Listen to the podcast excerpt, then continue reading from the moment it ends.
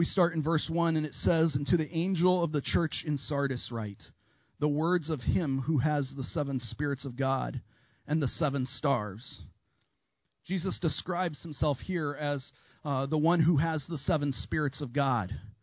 Now, you may remember back when we finished up our Advent series, the last week in December, we finished up with Christ, right? And we looked at the beginning of Revelation chapter 1, and, and we saw that John begins the whole book of Revelation with this greeting. It's, it's a peace wish. And it says that it came from him who, ha- who is, and who was, and who is to come, and from the seven spirits who are before his throne, and from Jesus Christ. And as we talked about that, we recognize that that was a uniquely Trinitarian statement. That statement right there at the very beginning of the book of Revelation is talking about the Trinitarian nature of God, that He is God the Father, God the Son, God the Spirit, all three persons, one identity, one God. And we talked about that. And as we talked about that in, in January, what I reminded you also is that if we really want to understand the imagery here, if we want to understand what's written, it's important to remember what kind of book we're reading. Revelation, among other things, is an apocalypse, and one of the most prominent traits and tools of apocalyptic literature, whether it's the apocalypse in the book of Revelation or in Daniel in the Old Testament, or even extra biblical apocalyptic literature, one of the most common traits of that type of genre is the use of Old Testament prophecy and symbolism. And in this right here, we see both. Throughout our Bibles, the number seven is a number that denotes perfection. So when John refers to the seven spirits, it's a reference to the perfection of the Holy Spirit. But at the same time, this seems to be pointing us back to the Old Testament prophecy, back to Isaiah chapter 11. I'm not going to have it on the screens for you, but I will read it to you here. You see, in, in verse 1 of chapter 11 in Isaiah, we're told about the promised Messiah, that there shall come forth from the shoot from the stump of Jesse, and a branch from its roots shall bear, bear fruit. And that's that's imaging Christ. That's saying, hey, you're, you're going to get this Messiah. And then in verse 2, it continues and says that the Spirit of the Lord shall rest upon him the spirit of wisdom and of understanding, the spirit of counsel and of might, the spirit of knowledge and the fear of the Lord. And, and what many scholars contend is that the intent there is to show us, both, both by the symbolism of the number seven, which denotes perfection, and by referencing the Old Testament prophecy about the coming Messiah, where we're told that the sevenfold Spirit of God will rest upon this awaited Messiah. That the intent that it's showing us that the Holy Spirit's divine work in bringing about God's grace and peace to his people, to, to Christians, is through his interactions with the Son. You see, back in chapter 1 of Revelation, the seven spirits denoting the Holy Spirit are before the throne of God. But here in chapter 3, we're told that Jesus has the seven spirits. And that's not a contradiction. It's, it's not a, a change in what's going on. Rather, what it's showing us is the intimacy of their relationship. It's showing how closely together they are. The, the relationship between God the Son, Jesus, and God the Holy Spirit. And, and at the same time, we see that Jesus is the one who has the seven stars. And I'm sure you guys remember because we saw it with the church at Ephesus. The seven stars in Revelation chapter 1, verse 20, are the seven pastors of the seven churches. They're the seven angels, is the exact language, which we know are the, the elders, the shepherds, the pastors. So, what we're seeing here is that Jesus is intimately involved with the Holy Spirit and with the pastors the, the, the messengers of these churches, which means that he is going to know these churches intimately well. He, he knows them better than they know themselves. He's qualified to give this report that's that he's giving. And, and as we move into the second half of verse 1, Jesus gives them his report. And, and as we read that report, the simple fact of the matter is that the reality is painful. Things aren't going as well as they expected. Jesus says, I know your works. You have a reputation for being alive, but you are dead. Listen, this, this church thought that they were doing well. They, they, they thought they were doing better than well. They thought they were alive. I mean, this, this church, it, it was kicking. They were the first alive church of Sardis. You know, they, they had a great turnout every single Sunday. People were showing up. They had an awesome kids program. Their, their worship was top notch. I mean, they had the nicest harps, the newest style of tambourine. They knew how to worship. The church at Sardis was walking around. They had members wearing the First Alive Church of Sardis t-shirts. They had the five. They were Church of Sardis bumper stickers on the back of their wagons. This church was alive. They were known for being alive. But they weren't. They had a reputation for being alive, but they weren't. In fact, the word that's there, that's, that's translated reputation, that's onoma, it, it literally translates name. Right? Name. And it's used 228 times in your New Testament, but there's only one place where it's not translated as name, and that's right here. This church had a name for being alive, but they were dead. Jesus said, You're dead. And as we see that, I think we ought to be asking the question how does a church die? Because that isn't spelled out in our text. As we, as we look at our Bibles here, we don't see it saying that Jesus doesn't say, you know, you did this and now you're dead. At, at the same time, he, he doesn't say, you didn't do this and now you're dead. He simply says, you have a reputation for being alive, but you are dead. So let's consider this for a minute. How does a church die? As a, as a campus here, we're a fairly young church, right? We're two and a half years old. So as we look at the church in Sardis, how do we ensure that we don't end up there? I, I want to propose something to you here.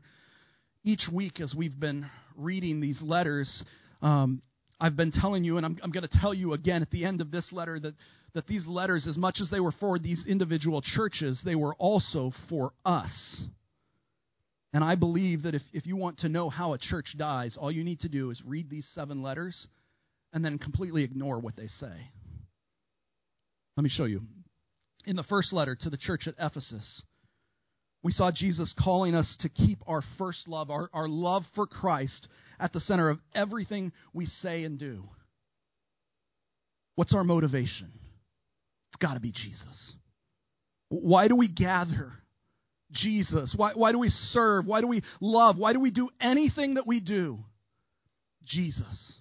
Our love for Christ, our love for Jesus is the core of what we do. And if we ever lose that, we're dead. In the second letter to the church at Smyrna, we saw Jesus encouraging his church toward faithfulness in the, per, in the uh, presence of, of persecution. The call was to remain faithful. But why did Jesus call them to be faithful? Because when things get hard, when persecution comes, it, it's, it's easy to just give in. But a church that caves is a church that doesn't trust God. It, it doesn't trust the promises of God. It doesn't trust the promises of Scripture. It doesn't trust the promises of Jesus. The church that surrenders in persecution is a church that ceases to exist. It's a dead church. In the third letter to the church at Pergamum, we saw a church that was compromising. It, it was bending the gospel with, with, with the teachings of the society in which it lived. And that's a recipe for disaster. Church, hear, hear me on this. The, the gospel is simple. Jesus plus nothing equals everything. And if you add to the gospel, it's not the gospel anymore. If you subtract from the gospel, it's not the gospel. A, a, church must remain faithful to the word of God. It must stand firm on the foundation of the inerrant word of God. Inerrant, that, that word means without error. We have to stand firm on the foundation of Scripture. If a church compromises, it's dead. Then last week in, in the fourth letter to the church at Thyatira, we saw a church that was tolerating sin. They, they had allowed it to fester. They had allowed the sin within their church to grow to the point that Jesus gave them one of the strongest rebukes of any of the churches that we've read so far. You see, a church that allows sin to continue unchecked is, is not a loving church. Sometimes we think that, right? We think we love them too much to like confront them with this. But it's not loving to let somebody walk off the edge of a cliff. And it's not loving to let somebody walk in sin. The church has a, a responsibility to confront sin And the goal is to lead your fellow Christians back into repentance, back into faithfulness to Christ.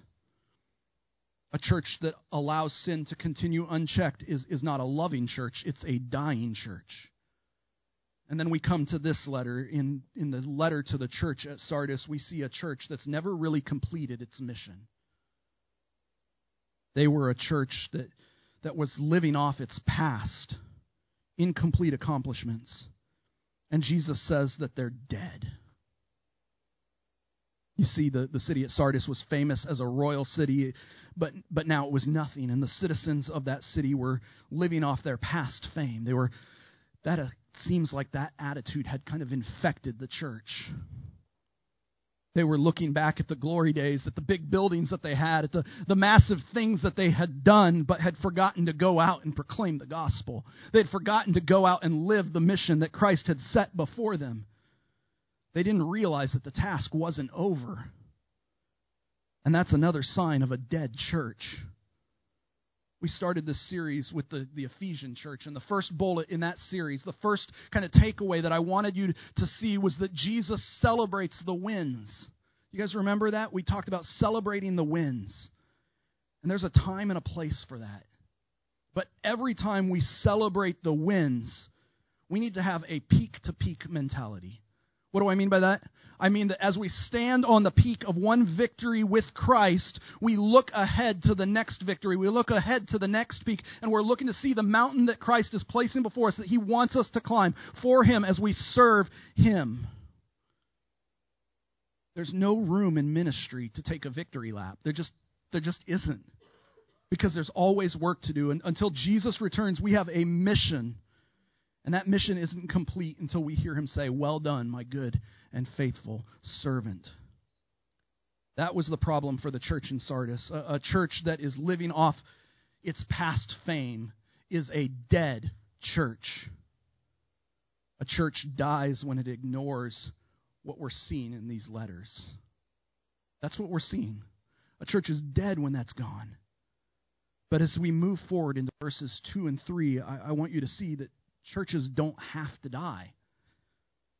In fact, Jesus makes it pretty clear that while the church has received this negative report, there's still a chance to respond. And as we look at these two verses, I want you to see that the response is prescribed. Take a look with me, verse 2 and, and then verse 3. Wake up, strengthen what remains and is about to die, for I have not found your works complete in the sight of my God.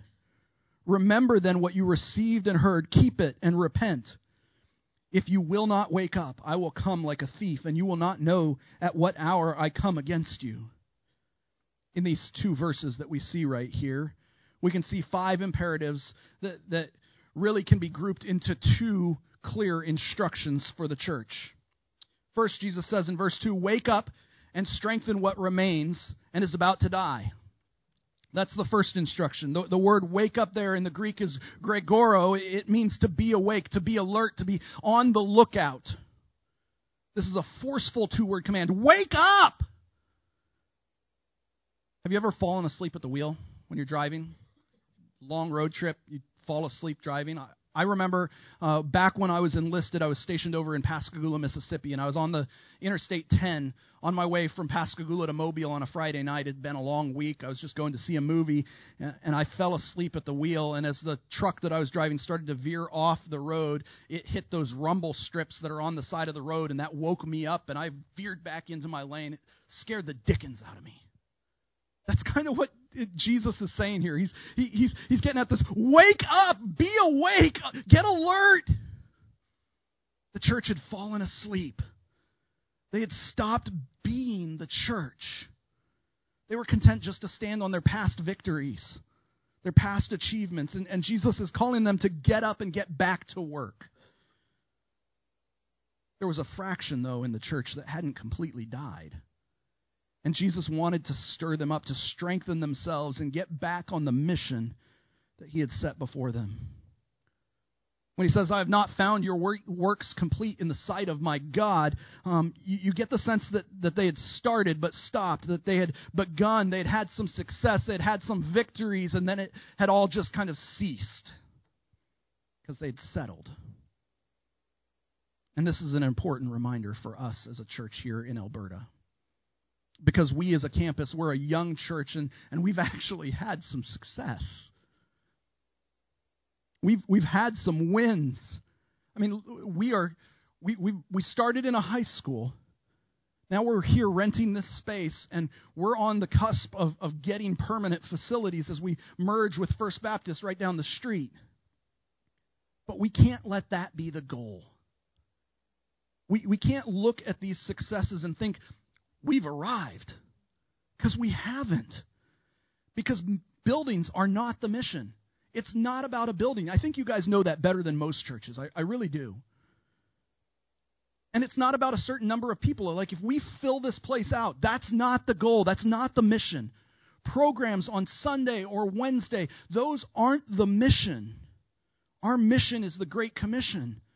Our, our, mission is to live out the command that Jesus gave us, that we recite every week to go, therefore, and make disciples of all nations, baptizing them in the name of the Father, the Son, and the Holy Spirit, and teaching them to observe everything that Jesus has commanded us. And that mission is going to continue until we get to see Jesus in glory or Jesus comes in glory back to us. So we have to be alert and we have to be on mission. The second instruction that Jesus gives after he calls the church to wake up is connected to the, ver- the, the first. He says in verse 3 Remember then what you received and heard, keep it and repent. And, as we see that command right here, as we look at that command, it's, it's important to recognize just what is meant by the word remember there. Because that Greek word there, mnemnuo, is, is a present tense active verb. It, it, it means to keep in mind, to keep thinking about, to, to retain in your memory. Remember here is means that, that it's constantly supposed to be going on in your mind, like it's just on on repeat, on on loop. Have you ever tried to memorize something? In uh, in aviation, we have these bold-faced procedures that we have to memorize. They're, they're emergency procedures, and and when you go to try to memorize something, you might try just repeating it over and over again. You might try writing it down or making flashcards that you have to study, right? And so we we have emergency procedures for situations where emergency arrives in the aircraft and we have to deal with them.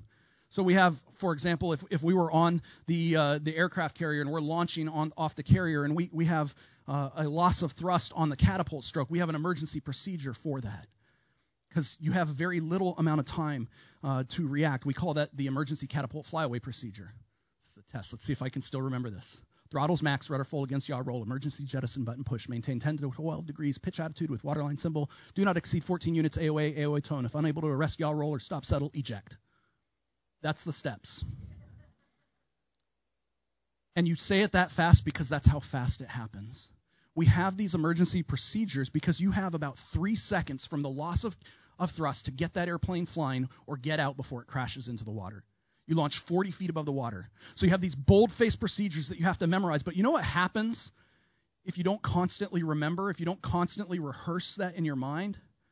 You start to, well, I was just nervous saying that procedure to you because I haven't been studying that procedure because I'm not flying anymore, right?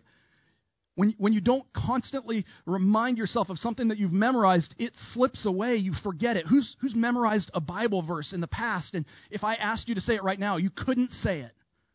I'm raising my hand because that's me, right? Like that, you have to rehearse it. It's true of emergency procedures in the aircraft. It's true of words you have to learn how to spell. It's true of Bible verses you're trying to learn. And it's true of the gospel. So here we, we see Jesus telling the church to remember. Remember then what you received and heard. Keep it and repent. What did they receive and hear? The gospel the commission to go and share that gospel, the commission to make disciples. They had a mission to make disciples, but instead of living on mission, the church was sitting back and living on the glory of the good old days. They were proud of their history, but disobedient in their lives. So Jesus says, Remember the commands, keep them, and repent. In essence, he's saying, get up off your blessed assurance and get back out on mission. That's the response they need to have to this report. But in the second half of verse 3, Jesus gives them a warning. Take a look with me. He says in the, in the second half, If you will not wake up, I will come like a thief, and you will not know at what hour I come against you. Now, this warning sounds fairly vague, right? Like he's basically saying, Hey, I'm coming back. But there's more to the warning than just that. You see, this church was in a specific location, and and as a people in Sardis, they were very proud of their city. They were proud of their history, but that pride ignored one minor but major important part of their history. You see, the people of Sardis prided themselves on the impenetrability of their Acropolis, their, their fortress, their, their citadel up at the top of the cliffs. And what they forgot is that even though they thought it was impenetrable, They'd been defeated. Cyrus of Persia, the history records the story um, when it happened. Apparently, there was a, a soldier standing watch on the wall late in the night who fell asleep. And as he fell asleep, his head started to nod down. As it, his head nodded down, his helmet fell off down, down the wall, down to the base of the cliffs. The soldier knew the kind of trouble he would get in if he was found out that he had lost his helmet because he fell asleep. So he looked around, noticed nobody was watching him, and went down from the wall, down through a secret door at the base of the cliffs, grabbed his helmet, came back in, and went back to his post like nothing had happened. But what he didn't know is that some of Cyrus of Persia's soldiers who were encamped below the citadel had been watching him and they saw the secret door. History says that the next night they came up in the middle of the night through that door, took the city, and that city was never independent again. Cyrus defeated them from, from Cyrus. It went off until about 500 years later, the Romans were the rulers of Sardis. You see, this is in essence the same warning coming to the, that came to the church at Ephesus. And the church in Sardis would have recognized this. What Jesus is telling them is if they don't wake up, if they don't remember what they heard and what they received, if they don't repent and get back on the mission that Christ had given them, he was going to come in and shut their church down.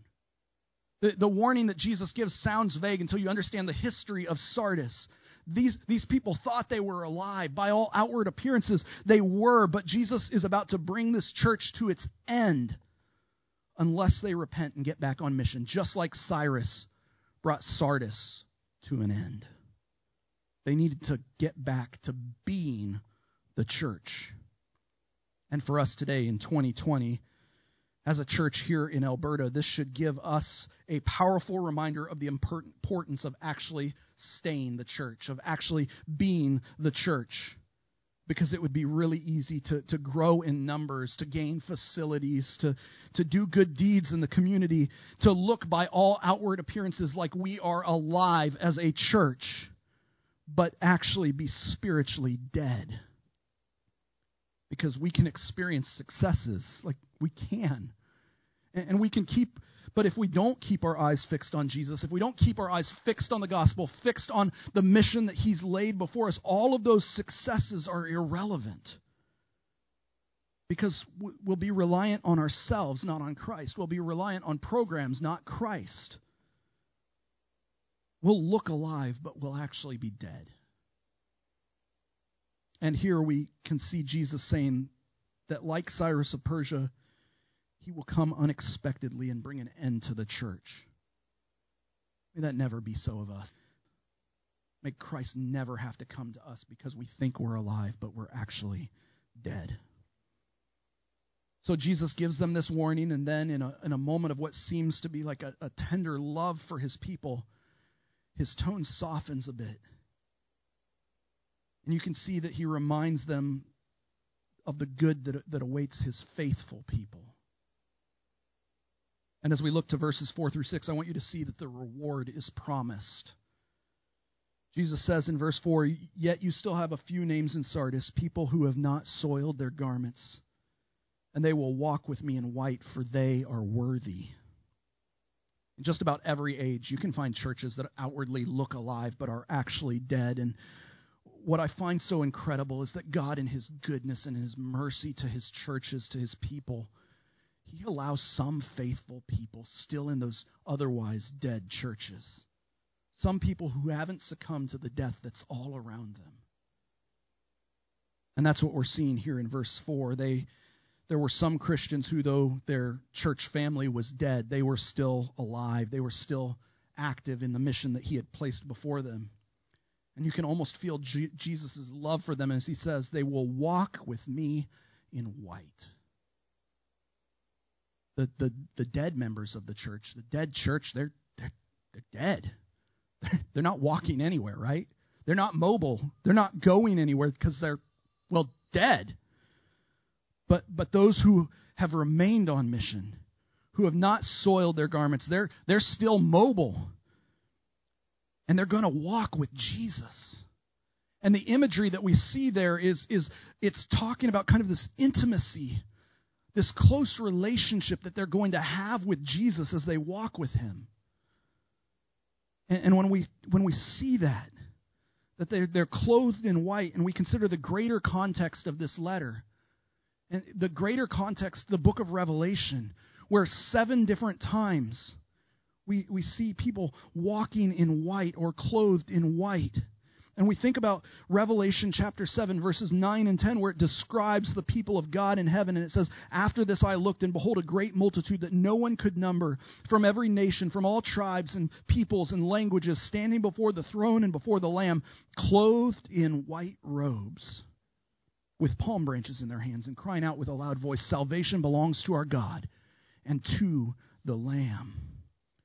When, when we see that context for, for what Jesus is saying here, it becomes clear that the promise is not just intimacy with Jesus, it's intimacy, intimacy with Jesus in heaven. He says, They will walk with me in white, for they are worthy. And as I read that verse, I, I can't help but think, man, I want Jesus to say that about me someday. I want Jesus to say, Josh will walk with me in white, for he is worthy. Now, we know that there's nothing you can do to earn salvation. That is a free gift from God. We know that the only way to earn salvation is for Jesus to have shed his blood on the cross to give us his righteousness. That's not what worthy means here. When Jesus says that they are worthy, it's in the sense that they have resisted the pressures to walk away from their faith. They've resisted the urge to cave to persecution. They, they haven't compromised. They haven't abandoned the love that they had for Christ and his mission. They've fought the good fight. They've finished the race. They've kept the faith. They've lived a life worthy of the calling that they've received. That's what worthy here means.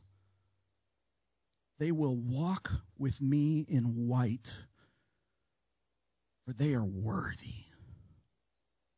Don't you want Jesus to say that about you too? I, I hope you do. But as Jesus continues in this letter, in verse 5, you can see that the reward that he promises even more clearly. Jesus says, the one who conquers. And, and, remember, that, that means the one who endures, the one who remains faithful, the one who remembers what they had seen and heard, who keeps it and repents. The one who conquers will be clothed thus in white garments. And I will never blot his name out of the book of life. I will confess his name before my Father and before his angels. In this verse, we can see three promises. These promises are for you and I as much as they were for the church in Sardis. So first we can see that the one who conquers will be clothed in white garments and and as I said seven times in Revelation we see these white garments being worn and every single time what we get the image of is that that is kind of um, the uniform if you will for those who live in heaven. It's their purity that they have because of Christ's blood. Second, Jesus says, I will never blot his name out of the book of life. And, this idea of a divine uh, a divine book dates all the way back to Exodus chapter 32. That's kind of the first mention we see of it, where in Exodus 32, Moses is praying that if God would not forgive Israel, he would rather that God just blot him out of the book that you have written. You see, what it was is in ancient times, if you were a member of a city, if you were a citizen of that city, and then you were punished by exile, you were kicked out of the city, they would take your name, they would blot your name off of the civic register, they would remove your citizenship from you. And here Jesus is saying that that will never happen to a citizen of heaven. Now, now, just as a quick aside, I, I don't want you to read something into the text that's not here because I think you can see this and maybe start getting an idea of something that, that isn't there. Um, this isn't saying that if you're a Christian, if you're a citizen of heaven, you can somehow lose your salvation. Okay, this, this text isn't speaking from silence here. Rather, what Jesus is saying is that, hey, this common practice in your life here on earth, it's not a practice in heaven. You can't lose your citizenship in heaven. You can't lose your salvation. This is an assurance. It's not meant to cause you to worry, it's, it's meant to comfort you. And then, third, the third promise that Jesus says is that I will confess his, the, the one who conquers, name before my Father and before his angels. This is clearly a reflection of the promise that Jesus made on earth in his own ministry when in Matthew 10:32 he said that everyone who acknowledges me before men I will acknowledge before my Father who is in heaven. This is an expression of belonging, it's an expression of acceptance. Jesus is standing there before God the Father, before the creator of the universe. And he's saying, This one belongs here. He's mine. I never went to any of my graduations. I didn't go to my high school graduation. I didn't go to my college graduation. I didn't even go to my seminary graduation. Just never went. Uh, I'm going to retire from the Navy at, at the end of this year, and I'm not even completely sure if I'm going to have a retirement ceremony. I'm, I'm just not one for big ceremonies, but I think we've all been to a graduation ceremony of some variety, or we've seen one on TV, and we've all heard the names called.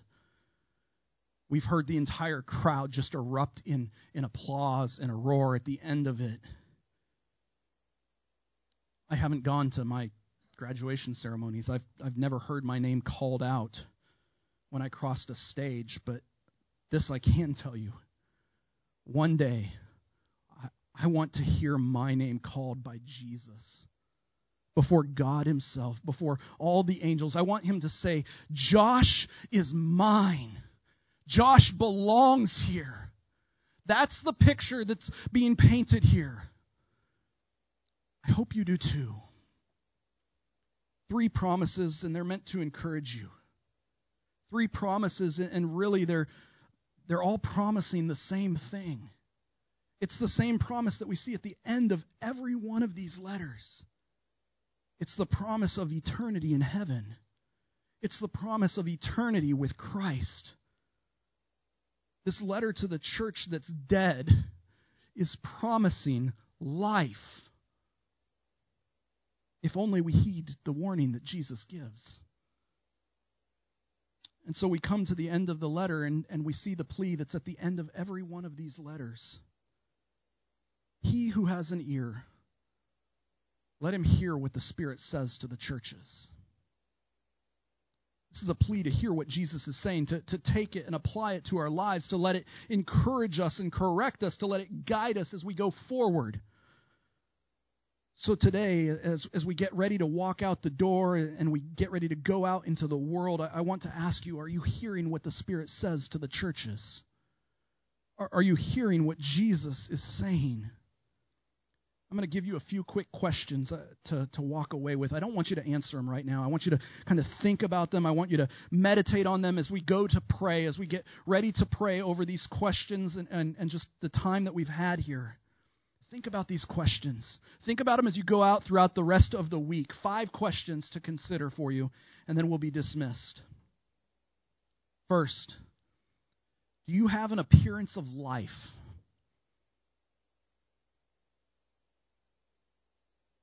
But in reality, you're dead. You're spiritually dead. You look alive on the outside. You look like a Christian on the outside, but inside, you're just spiritually dead. Is there any area of your life, of your faith, that might prompt Jesus to say to you, Wake up. Third question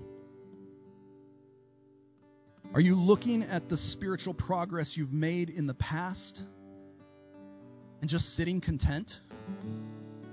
Yeah, I, I raised my hand that one time. I prayed that prayer. I asked Jesus into my heart. I was baptized, and there's been no progress since then. You're just happy to sit back. Fourth question. One day, are you going to hear Jesus confess your name before the Father? Before his angels? Are you going to hear him say, That one's mine? He belongs here. Last question. As you consider all of these questions and you consider your answers, what are you going to do about it? These letters confront the churches and they confront us. So, as we read these letters, as we consider what they say, how are we going to respond? Jesus says, He who has an ear, let him hear what the Spirit says to the churches. Let's pray.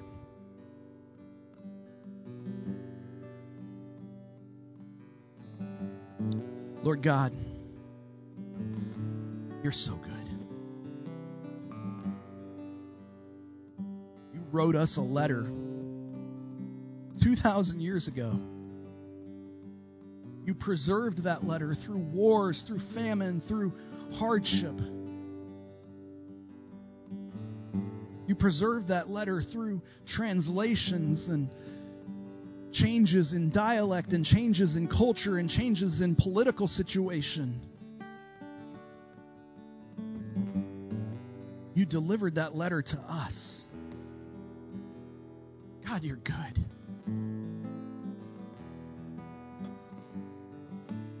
You're so good to us, and so I thank you for that.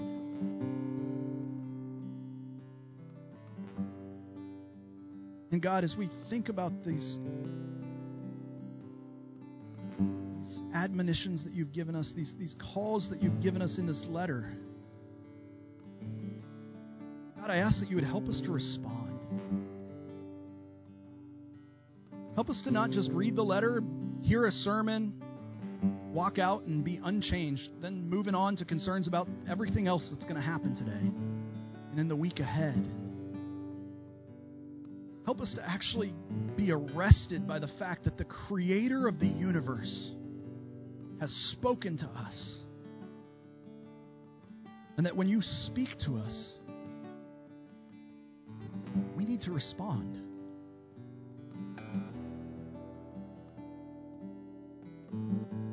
Maybe you're in here today and, and I ask that question.